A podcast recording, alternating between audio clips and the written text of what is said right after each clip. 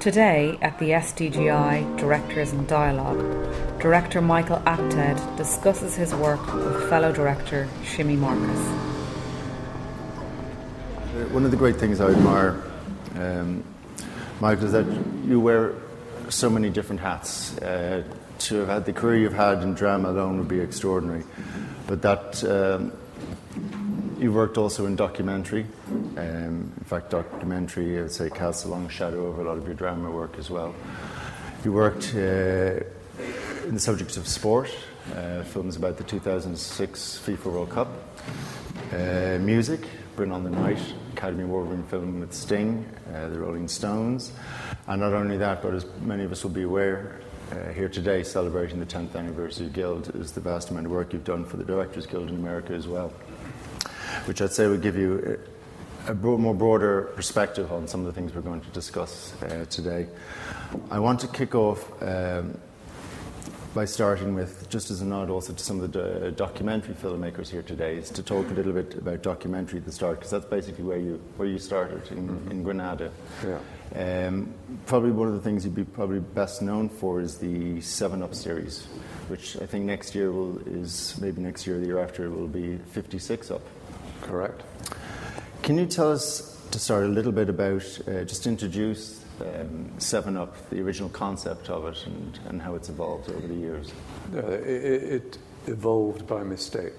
Uh, it was no one ever had a brilliant idea of let's track people's lives. The idea, original idea, was 1964 in the United Kingdom. It looked like there was some cultural, social revolution going on. Lots of changes with music and fashion and theatre, movies and whatever. And basically, was the whole texture of English society changing? Were the big class barriers that had sort of been up there for centuries, were they sort of breaking down?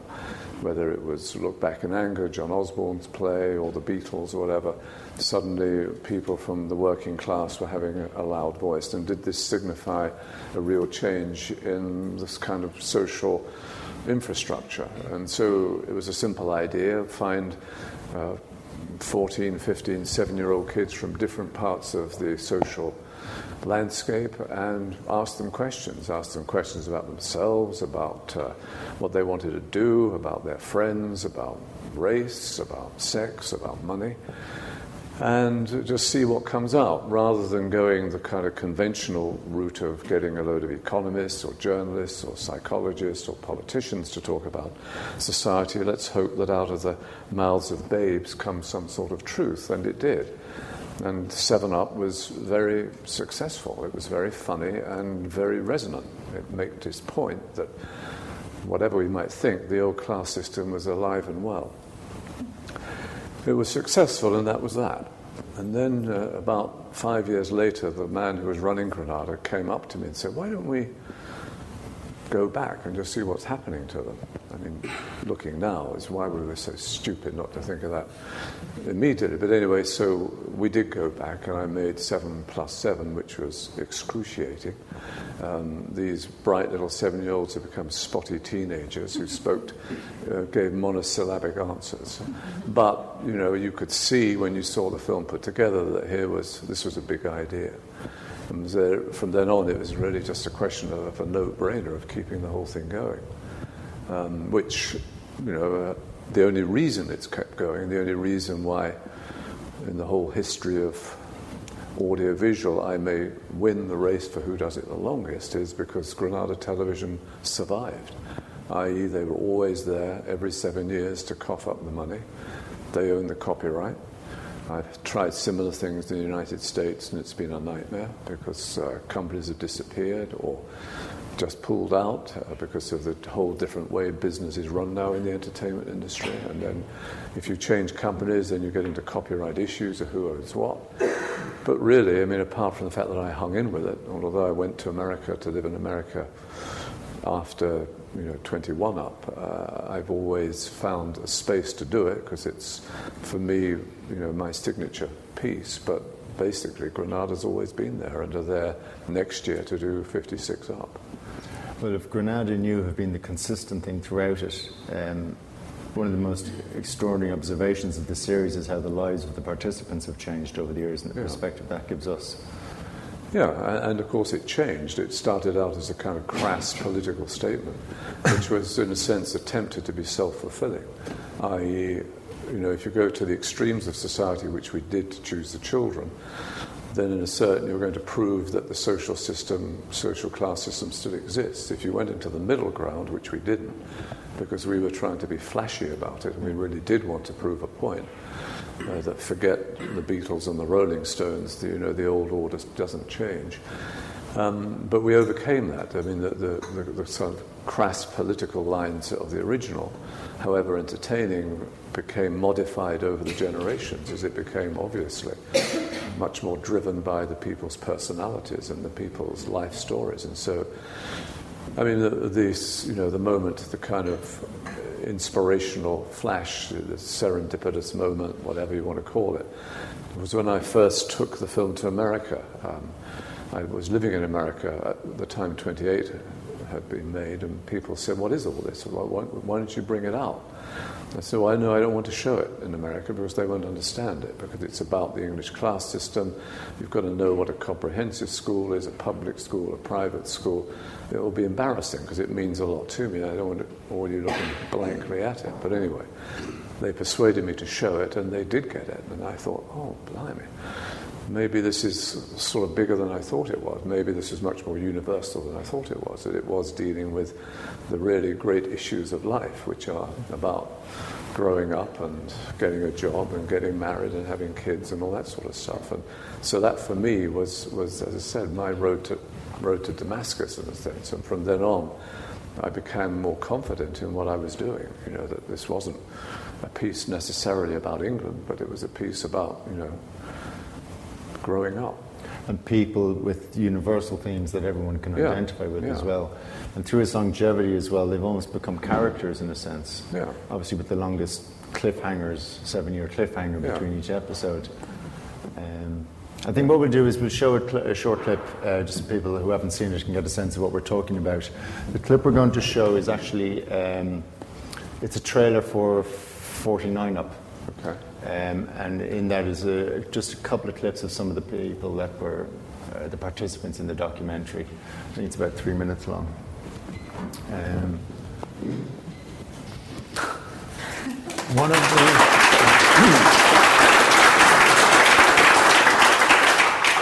one of the, the key elements is for to make something like this a success is obviously your relationship with the participants um, and that element of trust which is obviously a key thing for any documentary filmmaker, I think, approaching their subject is um, how you get them to, to share their lives with you so openly, and, and particularly in this case for so long as well. And I know it was uncomfortable. Some have refused to come back. Uh, Two of them. Two, one dropped out at 21 and one dropped out at 28. And I, I may lose the girl this time. Okay. And am I right in thinking one became a producer who tried to sue you? One of, the, one of the people who dropped out became a documentary filmmaker, which infuriated the shit out of me. That he wouldn't, he would live by the sword, but wouldn't die by the sword. Although he was under a lot of peer pressure to be in it, he uh, wouldn't. And also, as you say, he tried to have himself removed from uh, from the from the shows because he hadn't given permission for you know, to be in it. But he, you know, he didn't do very well in, with that.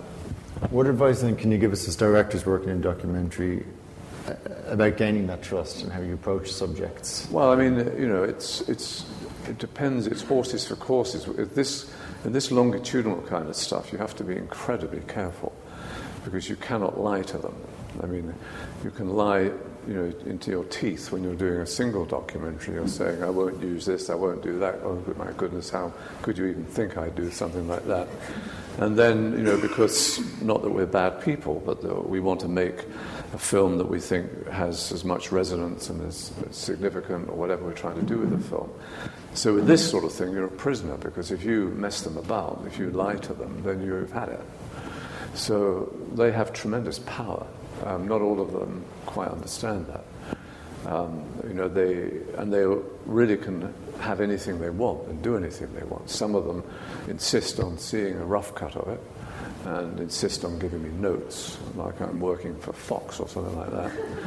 Um, others are fine and just let it all hang out. Um, but also, some say, I don't want to answer questions like that, don't ask me this, don't ask me that. And there's not much you can do. I mean, if you want them to come back, which you do, I mean, the people that dropped out, I would say to them, just come back and to say the alphabet, just so we can see your face and hear your voice and put you into the great scheme of things. But uh, so when you do this, you know, this, they have a, a tremendous amount of power. So that somewhat dictates the element of trust. Uh, so because you have to be honourable with them and honest with them, you know, you don't have a choice. Uh, trust builds up over the years. And I, I, found what's interesting to me is how much, although I suppose it's obvious, how closer we get as the, the series goes on because the age difference collapses.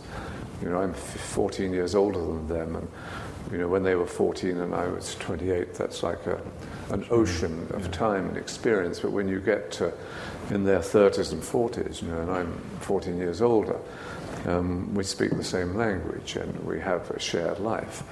And I find the films much more difficult to do because of that, because they're so emotional. You know, we have so much shared life together, although I don't see them much in the intervening times, but we, we have a lot of baggage. And, uh, you know, that trusting becomes, you know, it's, it's a given, really, but I, I, think it's, when I finished 49, I thought, I can't do this again. It's taking too much out of me, but I, I got over it. And here we go again. But it, it's interesting how, you know, it's, it is a bit like family, it is a bit like blood, it's more than friendship, you know, because and we have that kind of relationship. Some I don't think like me very much, and we don't see each other very much. Others, you know, we're in love with each other and all this. So it's a very odd relationship, and, and you know, it's totally different from the regular business of of um, a documentary. I mean, it takes me a long time to get them to show up because they like to torture me because they feel correctly that they were bulldozed into it by parents and schools and by us, and I become the kind of, uh, you know, as it were, the target for all that. So they like to hang around and say, oh, we don't, uh, do it this time, and all that goes on. And eventually, you know, I prostrate myself and they agree to do it and all that sort of stuff. And, um, but that, that's the toughest part of it, getting them to do it. Um, but uh, and as I said, they do set out rules. Uh, but if you're doing a, another sort of documentary, then it's really, you know, once, unless you're lying to them all the time, which I have been known to do. I mean, doing documentaries for what I thought was very good reasons. Yeah. it's, it's, a, it's a moment, and then that's the end of it.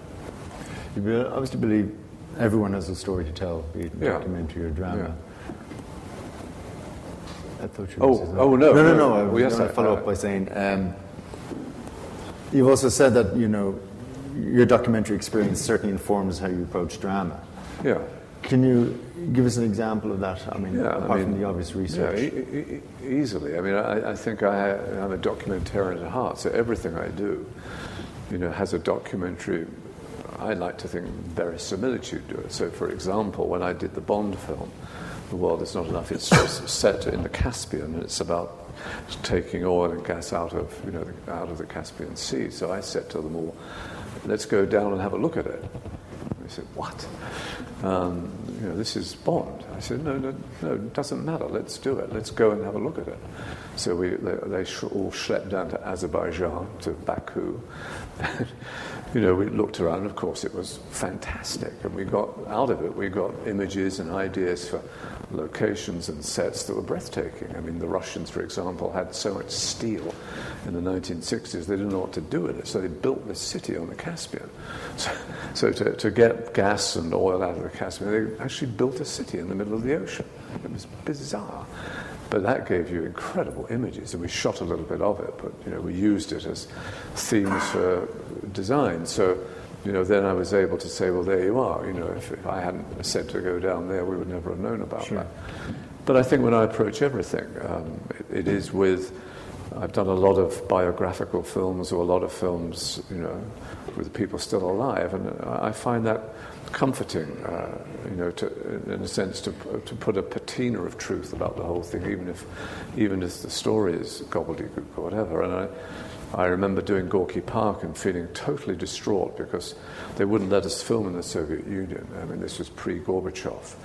And when we asked, they said they didn't know anything about the book, which of course was a world bestseller. And they said, anyway, there's no such thing as crime in Russia. So we knew we were onto a hiding to nothing. But I just felt disconnected from the subject matter. We had to shoot it in Finland and Sweden and wherever but you know, just simple things about what a Russian kitchen looks like and all that. I was sort of cut off from that. So I think research and that documentary soul, although I don't do many documentaries th- these days, I think it's the abiding, you know, the, the abiding muscle, my abiding filmmaking muscle.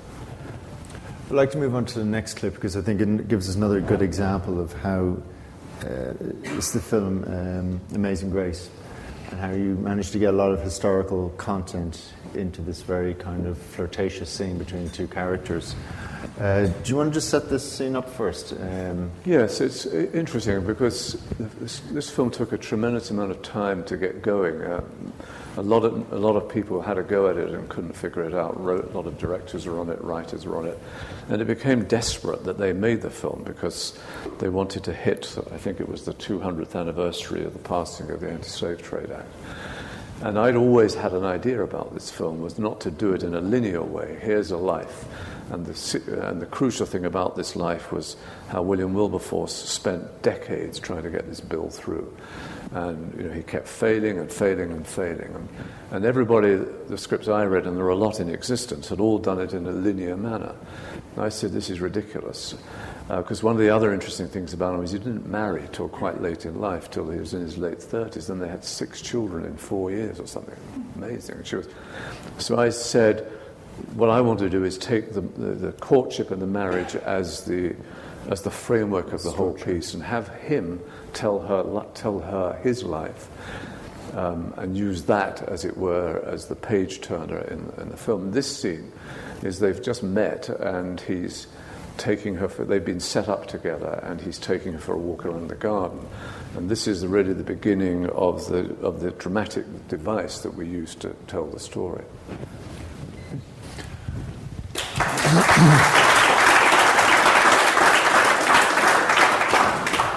On the surface, it seems like a, quite a simple scene, but on closer examination, there's actually a, hell of a lot going on in that scene.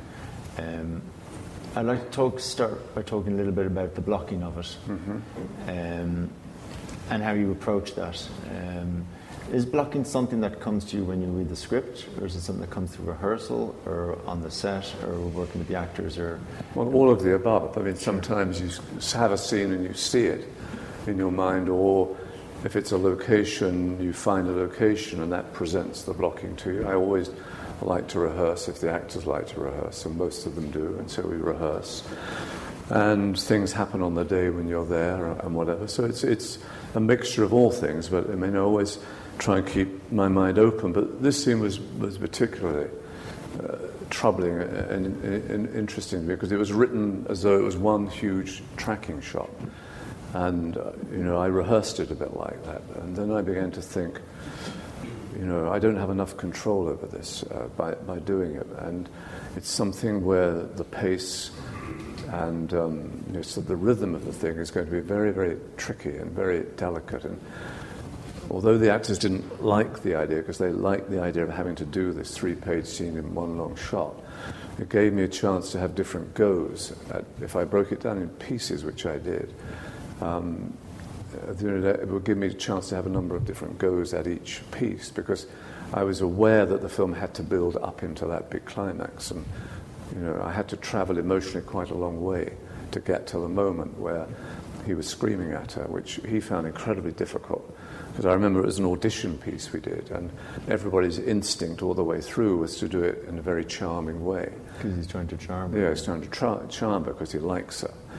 Um, but uh, you know, I had to persuade him, you know, that Wilberforce is barking mad at this point, generally, and disillusioned and fed up.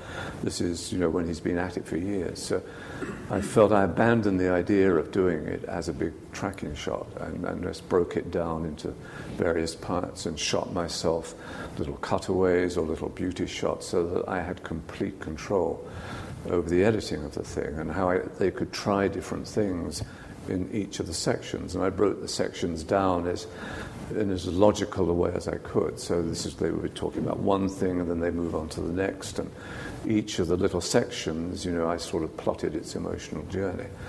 But I felt that if I didn't do that, and I'd had trouble and I'd made mistakes using long tracking shots because they're terrific fun to do, and you think, oh my God, aren't we clever? And then you look at it and you look at it and you look at it, and the weeks go by as you're cutting, and you think, shit, you know, we could have got more out of this. Mm and, and sometimes just covering it, a long tracking shot, and doing a master, then doing, you know, just doing cover on it. That also gets very tricky, you know, again, matching stuff and all this, and the pace of the thing. So I was deeply in love with the idea of the tracking shot and found this fantastic location where they could walk all the way around. But it was interesting once I started to think about the script and once we started rehearsing it, then I think all of us, the three of us, got a sense of how complicated it was and that just to do it in one big splurge would, would not do it justice, and we'd be back again doing some of it you know, over. Physical movement of the actors as well. I mean, for me, the scene is about her showing him the light. Yeah. Forward, and she seems to be leading him yeah. through the garden. Yes, it's like a dance. In fact, some of it they almost are dancing, you know, which yeah. I'm not sure I like very much, but it was the only way I could get them in you know, in the proper positions to be here and there, so one would, you know, the weight of the shot will be on one side. But they were very skillful at that. They worked very well together. And, you know, there was, and of course you could see the weather was terrible. It kept blowing, it was raining and all this sort of stuff. So, you know, they had that to deal with. Do you find, to what extent would you encourage actors to, to use their own space? You, you obviously have your own very strong ideas about, I need you to start here because of the... No, not really. I mean, I, maybe, uh, maybe what I've said is not quite, I mean, I much prefer them. If I'm going to rehearse a scene in a, in a studio or something, I don't necessarily tell them very much. I mean, I, I, have a plan B, but I'm much more interested in them. So let's read it a few times, and now let's put it on its feet. I say, and I, and let's see what happens. You know, because terrific things happen when they're just operating on their instincts. But if they look at me and say, "Well, where shall we start?" then I, you know, I can come up with answers. I can, but I quite like keeping the rehearsal very loosey goosey. I mean, a lot of directors. It'd be interesting to ask Alan, but a lot of directors don't like to rehearse, and, and because it, it sometimes takes the life out of it. And the very first movie I ever did. I had an incredibly alarming experience. Uh, it was a film called Triple Echo, and it starred Glenda Jackson and Oliver Reed, both of whom are at the height of their power. And I'd got the job because I was working in television. They only had Glenda for six weeks, so they had to get it done in six weeks. So they wanted someone who would do it quickly and efficiently. Anyway, so the problem was is that Glenda was from the theatre, and she loved to rehearse, and she loved to lay it all down and sort it out. He couldn't bear the idea, Oliver couldn't bear the idea of rehearsing. And so the problem I had was that we would rehearse it a bit, roughly, and then we would start doing it. She had rehearsed it, worked it all out, and by take two, she'd done. That was it. That was all I was ever going to get. But he came on. He hadn't the first idea what we were doing. He didn't know what scene it was. He had no idea what the lines were.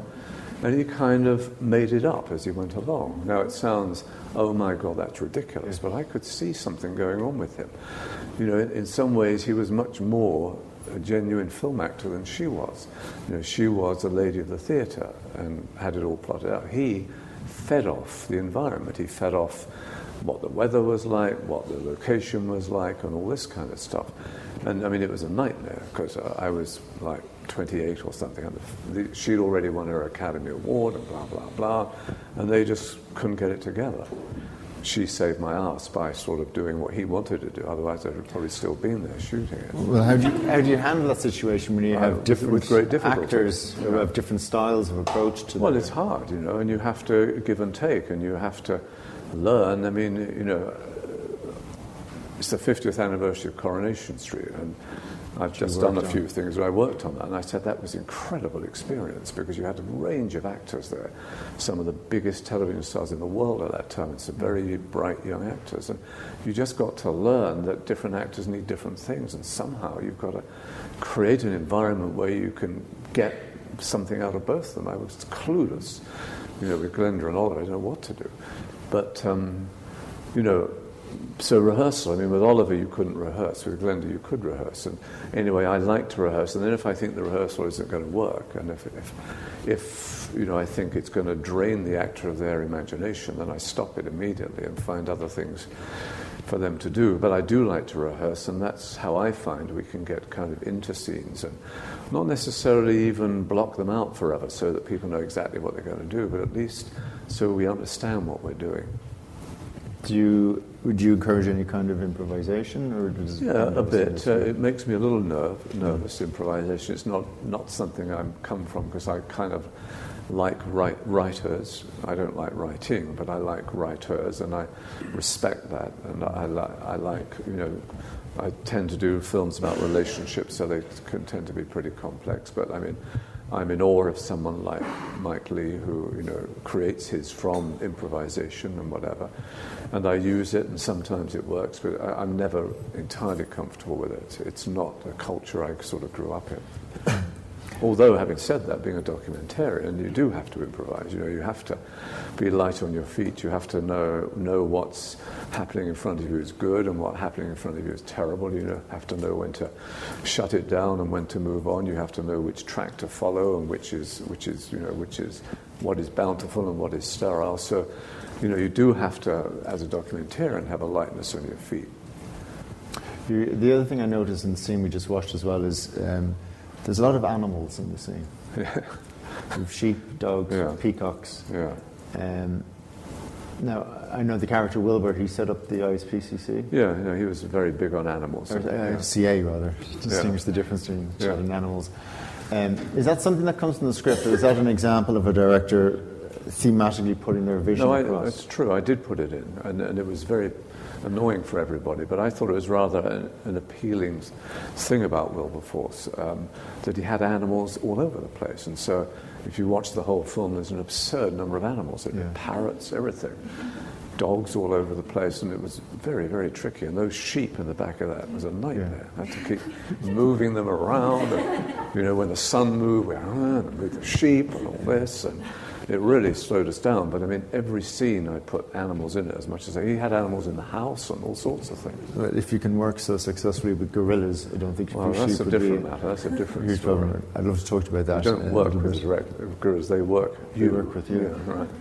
Just on that, you, you said that was an absolute horrific nightmare of a shoot. That really. Well, I always say that. Gorillas. Well, well, I know every director does, but just particularly, I mean, and I don't even know if you get insurance to do today, but basically you took a huge Hollywood star yeah. into the mountains yeah. with wild animals yeah.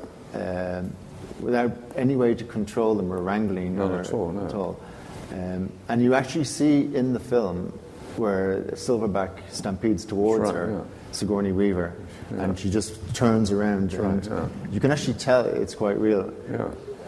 It's it's yeah, it madness. Was, it was it was madness, and uh, yeah. it's unbelievable when I look back on it. I mean, I had this script, which was the centre of which was this relationship between a Hollywood actress and a wild animal, five hundred pound yeah. wild animal. I mean, it, it was madness.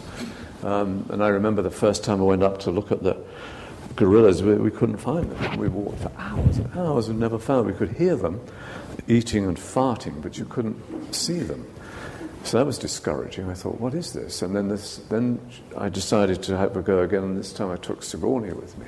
And we found them very, very quickly. And then we had just this blinding moment of serendipity because they, we came across them, and the, the person with us said, just stop, everybody keep still. And this gorilla came up to Sigourney and started to touch her. And the bloke said, kneel down very close, very calmly kneel down, and she did. And this thing petted her. And it was clear the animal thought Dian had come back because she was a big woman like Sigourney, and Sigourney had jeans on, and Dian wore jeans, and it was an incredible moment. And at that moment, I knew we had a chance. We could do the movie. Up to then, I thought this is insanity. Um, obviously, another example of your uh, documentary and still coming through that you insisted on shooting where. Well, we, I, I, I, was told. I mean, they, had done um, Greystoke. Hugh, Hugh Hudson had done it with entire animatronics, and it cost a fortune.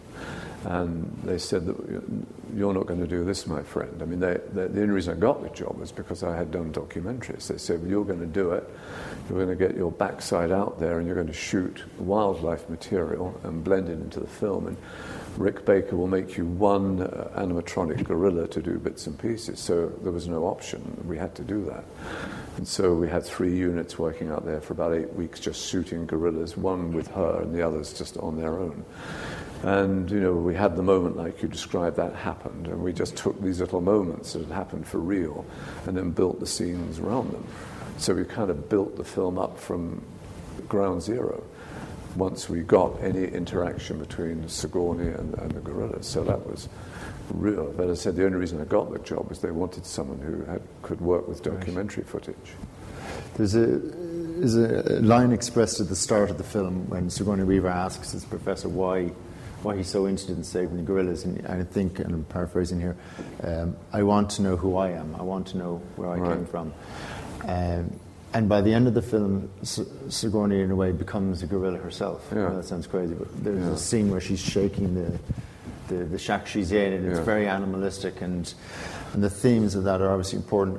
What is it that, you, as a director, you're looking for in script? Is it particular themes uh, close to your heart, or when you, well, I, when you, yeah, what mean, is it that attracts you to any particular? Anything. Script? I mean, the, any film I do, I need a relationship at the yeah. center of it. It can be two men, two women, whatever. It can be an old man and a young boy. And it doesn't have to be sexual, but I, I need something to hang on to, something to, you know get a, a, grip of. And in this case, it was her and an animal, right. you know. Um, but I have to have that. If that doesn't exist for me, I have to, either have to, if I want to do it, I like the story, but there's no center to it, then I have to have that done. And some, usually that doesn't work because then it's imposed and doesn't work. The, the, films that I've done that haven't worked at all well have been those when it's sort of been imposed on it. But if I don't have some kind of, for me, recognizable emotional center to a film, I'm totally lost. I don't know really what to hang there. I, I can't figure out the geography of a film. So that's what I always look for. It seems the more successful films you've had have been ones where the character takes a journey, a long journey. Yeah. The longest yeah. one, obviously, being um, the Seven Up series, yeah. such, and some of the, the ones that maybe were less successful were more um, in the moment. Yeah, I think so, and also women. I've done a lot of films with yeah. women, and one of the, I think one of the reasons for that was one of my regrets about the Up films. You know that we didn't have enough women in it, because the whole notion of the film when we set about it is, let's look at England in the year 2000. Who's going to be the politicians? Who are going to be the shop steward? Who's going to be the working stiff, and women really didn't figure into that. It's unbelievable to think that, I don't know how many years, 12, 13 years later, a woman was running the country. Yeah. But at the time, and, and I felt I'd missed one of the great stories of my lifetime, which is the changing role of women in society. Yeah. And so I suppose a lot of my fictional work has been to make up for make that. Up for that you know, women who have fought the battle about family and careers, or women who have dedicated their lives to careers like Dian did. Or Nell, a woman Nell, with no voice. Or Loretta Lynn, the country singer. I mean, so I've done a lot of films which have centered around the drama of women's because uh, I didn't grow up in civil rights. You know, I didn't grow up in a country that was divided by civil war. Um, and so for me, that was the really most dramatic thing politically and socially that I've lived through. I'd like to move on to the next clip, also from uh, Amazing Grace. Um, this is a, a, scene in Parliament where Wilbur is trying to um, repeal the Act. Um, the Anti-Slave Trade Act. The Anti-Slave yeah. Trade Act. It wasn't repealing slavery, but the trading of yeah, slaves. The trading. Right. Um, then we'll have a look at it now. You know, he's just the background to this. He'd been trying year after year yeah. to get this bill through, and they'd think they get near it, and this is dramatized uh, the, an attempt that failed when he was sabotaged by a member of his own party. The, um, for those who haven't seen the film, this is the fourth visit uh, in the film to Parliament. And the thing that struck me about this scene compared to the others is that the first three visits are filmed mostly in wide shots or mid shots, and they're mm-hmm. all fairly clean.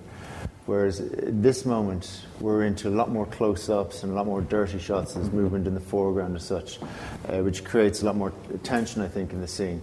Is that something that um, obviously you've planned in advance? Mm-hmm. So, at one stage when you're breaking into the script, do you see this or do you make these kind of notes? Well, I mean, it, you know, that whole arc of that story, yeah. and, and so I mean, generally, and again, just so I had enough control over that arc, I mean, I truly shot these scenes like a football match. You know, I had about nine cameras in there. I would do shooting with three cameras the whole time, just doing a ton of setups, um, just covering it to death. I mean, I don't like doing that. I hate doing that. You. Well, they did love me because, you know, we had to you know, you're correct, your, your, your, assessment of that scene is correct, but I mean, that wasn't necessarily on the page. You know, yeah. I was c- confronted with these big scenes. We had a 120 crowd. We built the set in a church at Chatham, so it was a real building, but we built the set. And I loved all the research about how people used to walk around all the time while they were talking. You know, people would bring messages and things like that. But I just shot tons and tons of material which I hated to doing because I hate things dragging on and on and on. But um, I just needed every possible option so I could make all these scenes different. And so the, the journey, the emotional journey of his history with Parliament, in a sense, you know, I could go any which way I wanted to. If I wanted to back away from it, I could back away from it.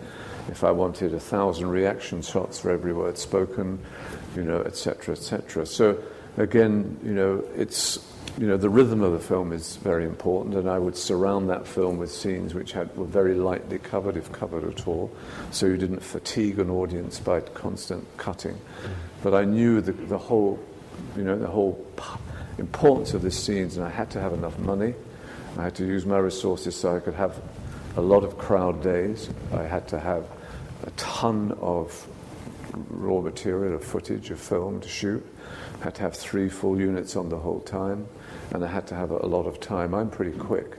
I mean, I shot the whole movie in about 45 days, but I took 10 of those days on that set doing this stuff. Mm. So, you know, it depends what you need. But uh, the more I do the film, films, um, I, I, speak currently of things, you know, the more you've just got to swallow it and get what you need. I mean, if you want a scene that's delicate and, and without a lot of movement in, you've just got to make sure you've got places to go. If you need a scene where there's a hell of a lot going on, all your characters in there, you've just got to get everything. And it's incredibly tiring and incredibly dispiriting for everybody, again and again and again and all that, but you just have to do it. And if you shortchange it, and I shortchanged it you know, on this last film I just finished, and I had to go back and redo it because so I don't know what I'm telling you, but I mean, you, you just have to be, you just have to know what the beast is that you're dealing with in any particular scene. And if you've got a very difficult emotional arc to follow, that you are better Give cover yourself. Give yourself a lot of options, yeah. Um, uh, having made one or two documentaries myself, I find that the making of the film is in the edit. Yes, yes. Well, I mean, that's it is. I mean, you, you, I've always contested you write the film when you're editing it. You go out in a documentary and you harvest material. And the skill of doing it is, is knowing what's working and what isn't going to work, when to move on and when to carry on, as it were. And then you write it. I mean, you actually write it in the cutting room. Um, you know, you can't really turn a film into a good film where the shooting was bad or the performances had no life or the thing never came to life and all this. But again, you do rewrite the film, you do the last draft of the film in the cutting room. So, both, whatever you're doing, you are writing the film either from scratch with a documentary or refining it, doing the last draft of the film when you're dealing with a piece of fiction. In that clip we've just seen, we saw some extraordinary actors, yeah. including our own Ciarán Hinds. What, what informs your choices when casting? Obviously, there's an element of the bigger the film, there's an element of attaching star names yes, to the box office. That's very tedious, you know, Yeah. and uh, annoying. I mean, my first American film was Coal Miner's Daughter, and Sissy Spacek was already aboard it. She was in place, so she had to approve me and, Right. and all that. That doesn't hasn't happened much. For no reason why it shouldn't. But on the other hand, then you have to find people who the who the money people want, and so you have to go there, even if you think this person is not right for it. And so you, again, you have to make these value relative judgments. You know, would I take that actor? Um, because he'll bring some money to it. I know he's not going to be very good. Is it going to matter? Well, of course it's going to matter. Does it matter that much? Or do I need someone really solid here? You know, you have to make all these decisions. The more expensive the film is, the more those decisions have to be. But with this thing, I mean, you know, it was a good story and, you know, there was a very good script and people just wanted to be in it. I got Albert Finney, who I'd been wanting for years to work with, who just said he'd do it. And people you saw there, Michael Gambon, Toby Jones, Benedict Cumberbatch, lots of them all, all but the casting process is scarier, and the most, the, the best piece of casting for me in that was that there's a, a rather token black character in it who's in it a bit, but who's incredibly important.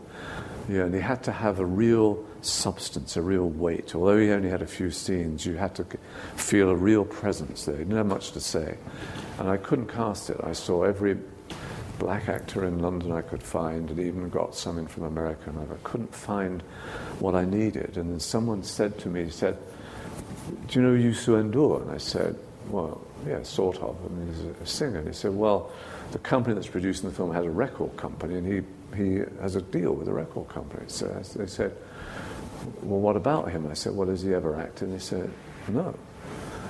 Oh, I said, so well, I said, well, that's all right. Well, I'd love to meet him and talk to him about it. And uh, I'd seen some of his concert stuff and all that. And he's clearly, he comes from Senegal and he was a very important, is a very important man there. I mean, he's not in politics, but he's a politician there anyway. So I said, well, does he speak English? And they said, yes.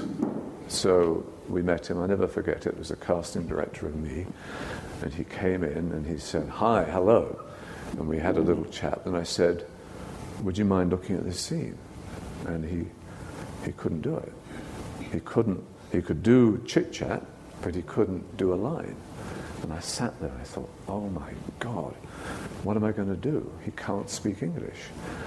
And uh, we, I sat there and I, I was sweating because uh, I couldn't find anybody. And this guy looked great. He was great. He sat in the room and he had a huge presence in the room. So I said to him, Look, you go off, because he'd just flown in from Paris, go off to the hotel and we'll meet you in an hour and a half in a restaurant. So I sat and I looked at Nina Gold, who cast. I said, What, what are we going to do? So I don't know. I said, Well, let's just do it. Let's hire the best dialogue coach and let's just do it. If you can't say a line, just take the lines away, but just to have him in the room. And so we did, and he was great. He had to, I, re-recorded him about 20 times. He went, "Mm, mm," I came back and back and back. And, but it was worth it. It was a huge gamble, but, you know, he just had something about him that you can't cast. I mean, Alan's done lots of films with kids, you know, and he's great at that. It's the same thing when you have a kid in. They just have something that you can't define, and you can't tell them how to do it. They just do it. And you know, in his case, it was the same. He just had that, and he he got very pissed off with it because uh, you know we keep doing it again and again and again. All. But I mean, I think he saw. I don't think he's ever acted again, so I kind of Right. finished him off. I mean, is it um, when you when you're working with actors like Finney and Toby Jones and, Yeah. and them, um, can you ask them to read? no, no. So you would you have lunch? No, I mean, you have yeah, lunch and well, you talk to them. I mean, I, I would like with. I did ask Johan to read, but I think it's do they have what you're looking for? Do, do they have a soulfulness with you? With you and he just had a soulfulness about him. You know, he wasn't. He wasn't hard edged. There was a warmth and a vulnerability about him that, that I really liked, you know. And to me, that's the important thing. I mean, because some people are good readers and some people are terrible readers. And sometimes you cast someone because they're a quick read and they've got nothing else to give you.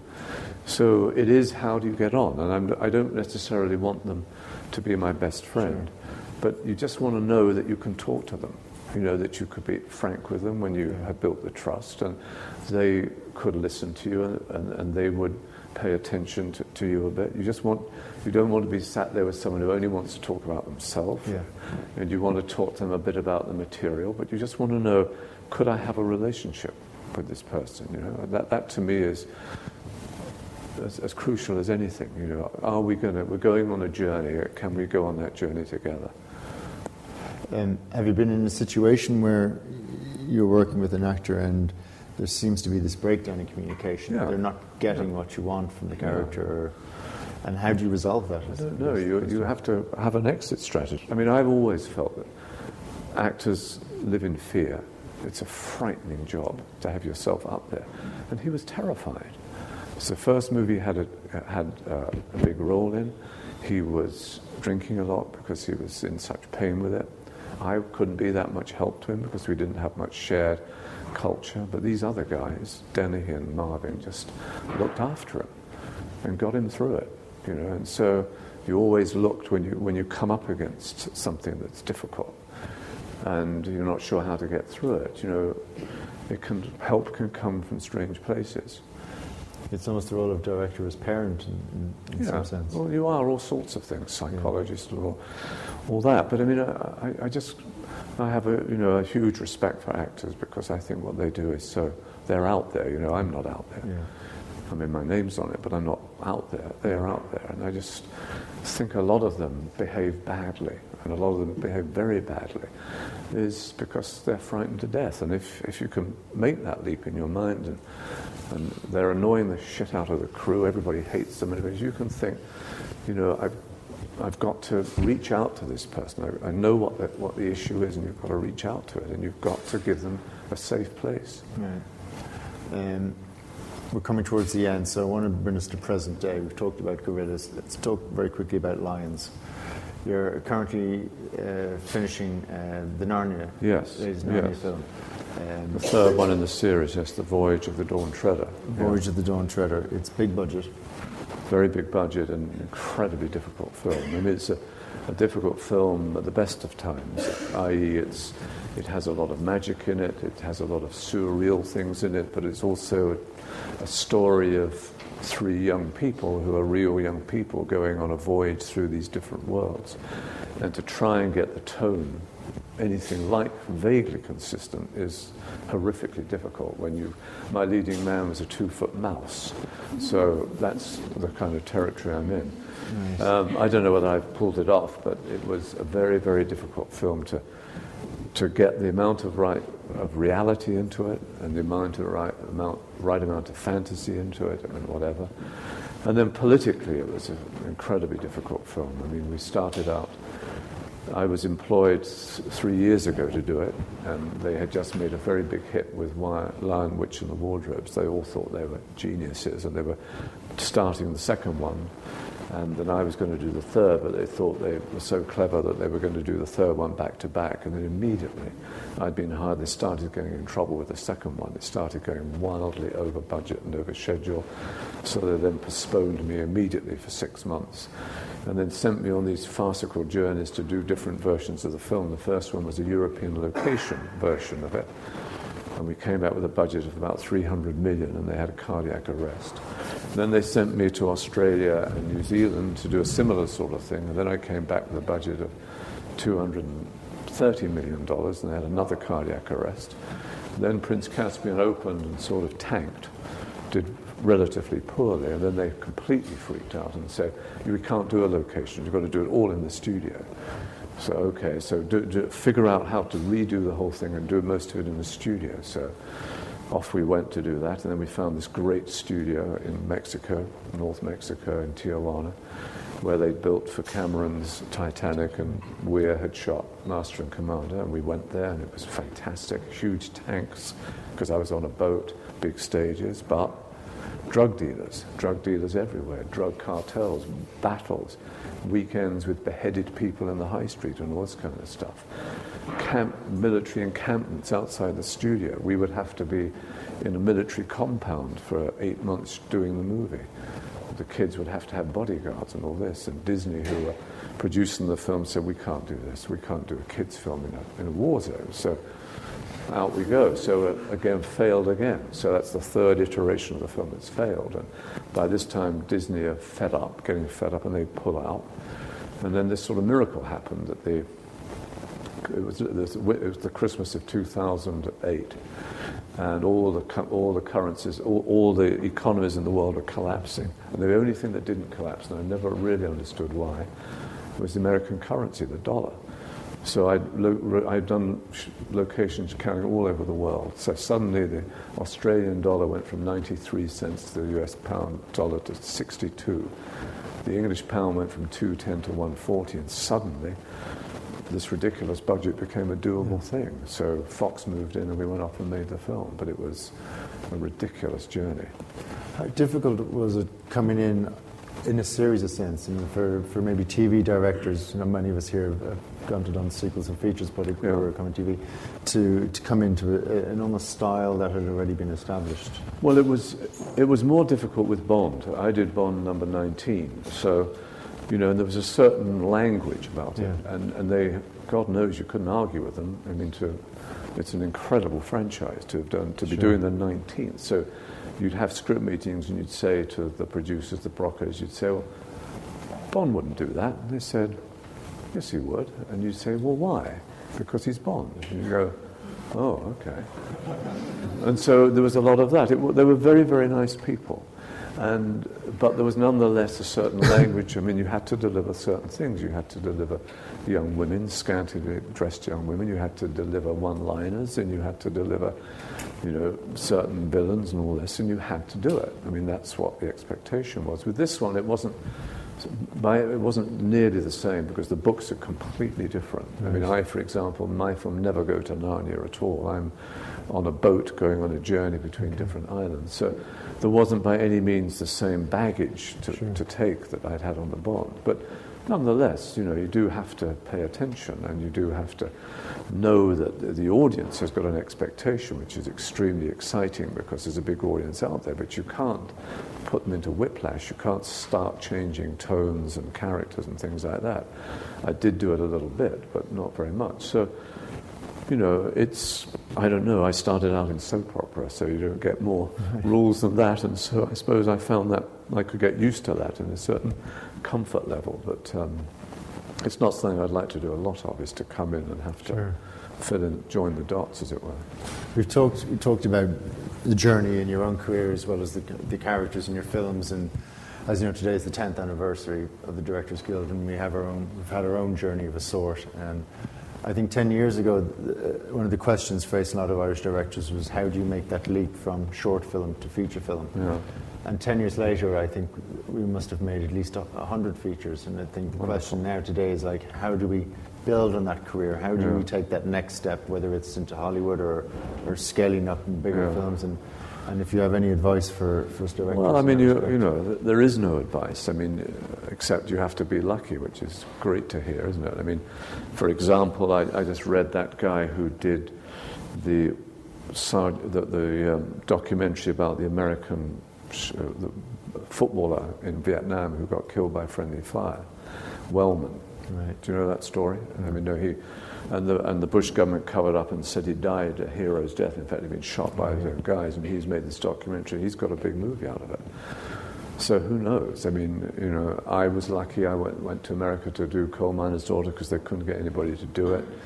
And um, Americans didn't really want to do it because it's about white trash, but I wanted to do it, and I, you know, it played into my documentary thing, and that launched me. I was lucky.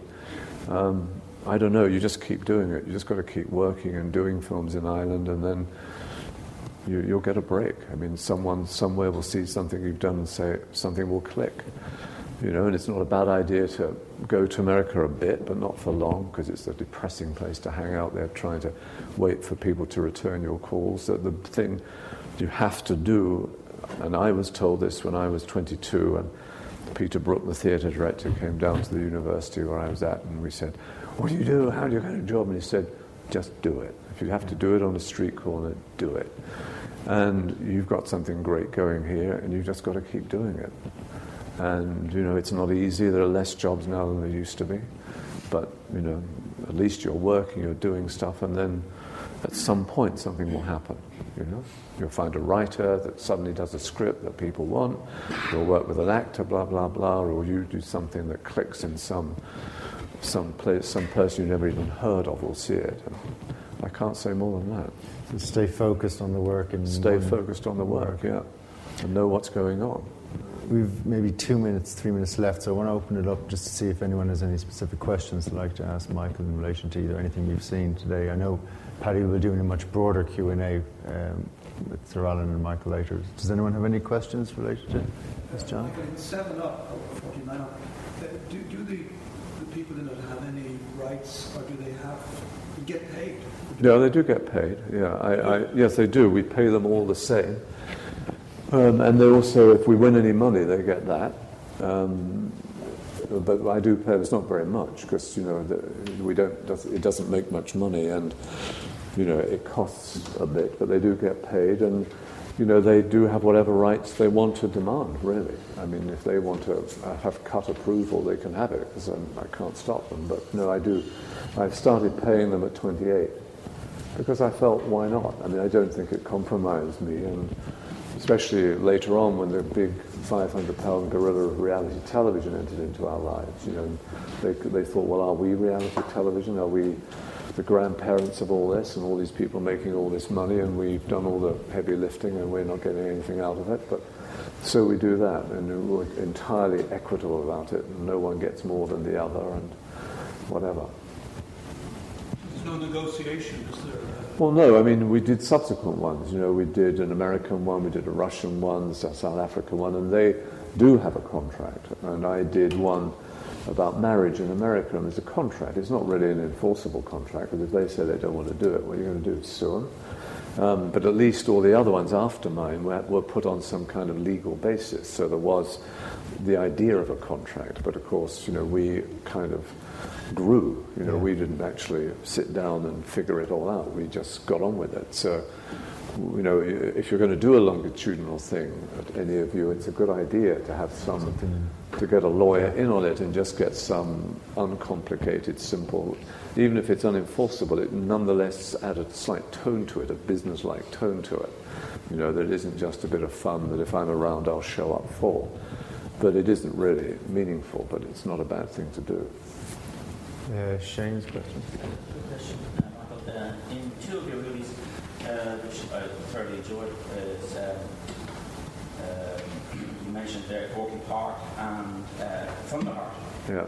do you talk a little bit about what made you decide on, on, the, on the lead actors in, in both of these? Were, were they were you forced on you, or did you, did you have the ultimate decision of casting Val Kilmer and, and casting uh, William Hurt? Well, I, I I don't. I think you know when you're, both of those were Hollywood films with with sort of you know, quite big studios, and they have a huge comfort zone. Neither of them was a very expensive film, so we weren't looking at you know the top A list of, of actors. But no, I mean. I, I, met with Val, and Val was coming off, coming off Oliver Stone's, uh, you know, um, Van, uh, not Van Morrison, Jim Morris's Doors film. He was coming off that, so he had a certain weight to him. And again, you know, he satisfied me that he had the right personality for it.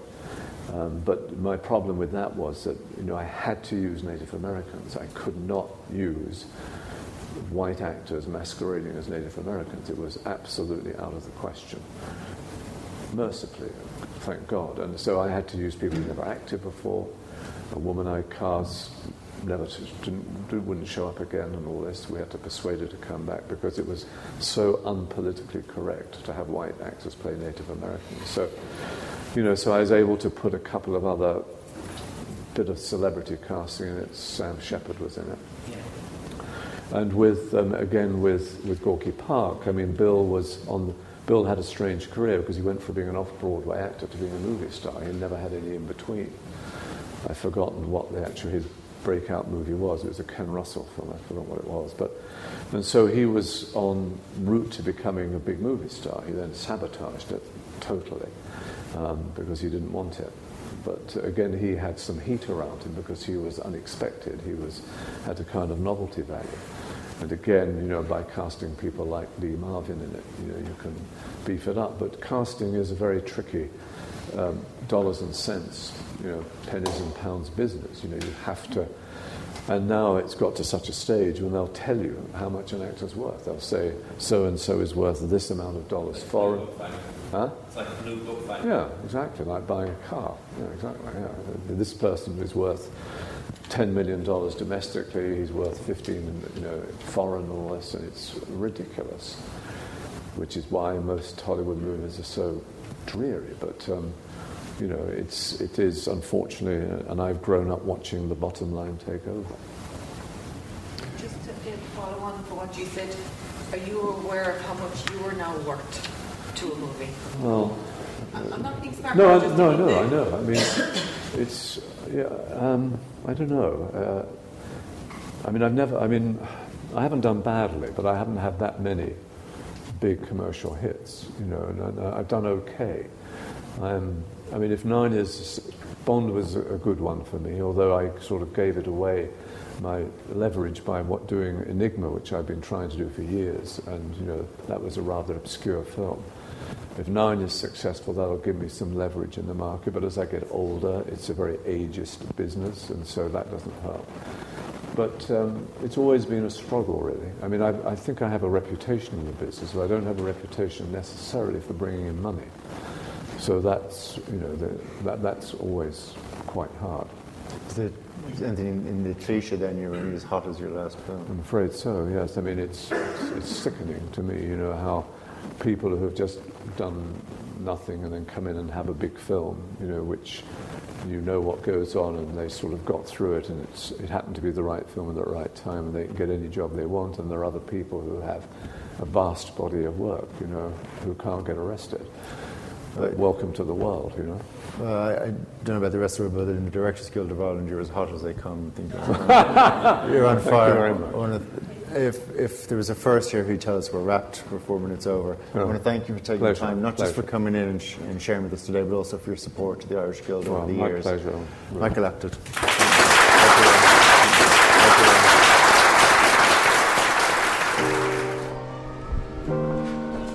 Thank you for listening to SDGI Directors and Dialogue. For more information on the Screen Directors Guild of Ireland, visit us at www.sdgi.ie.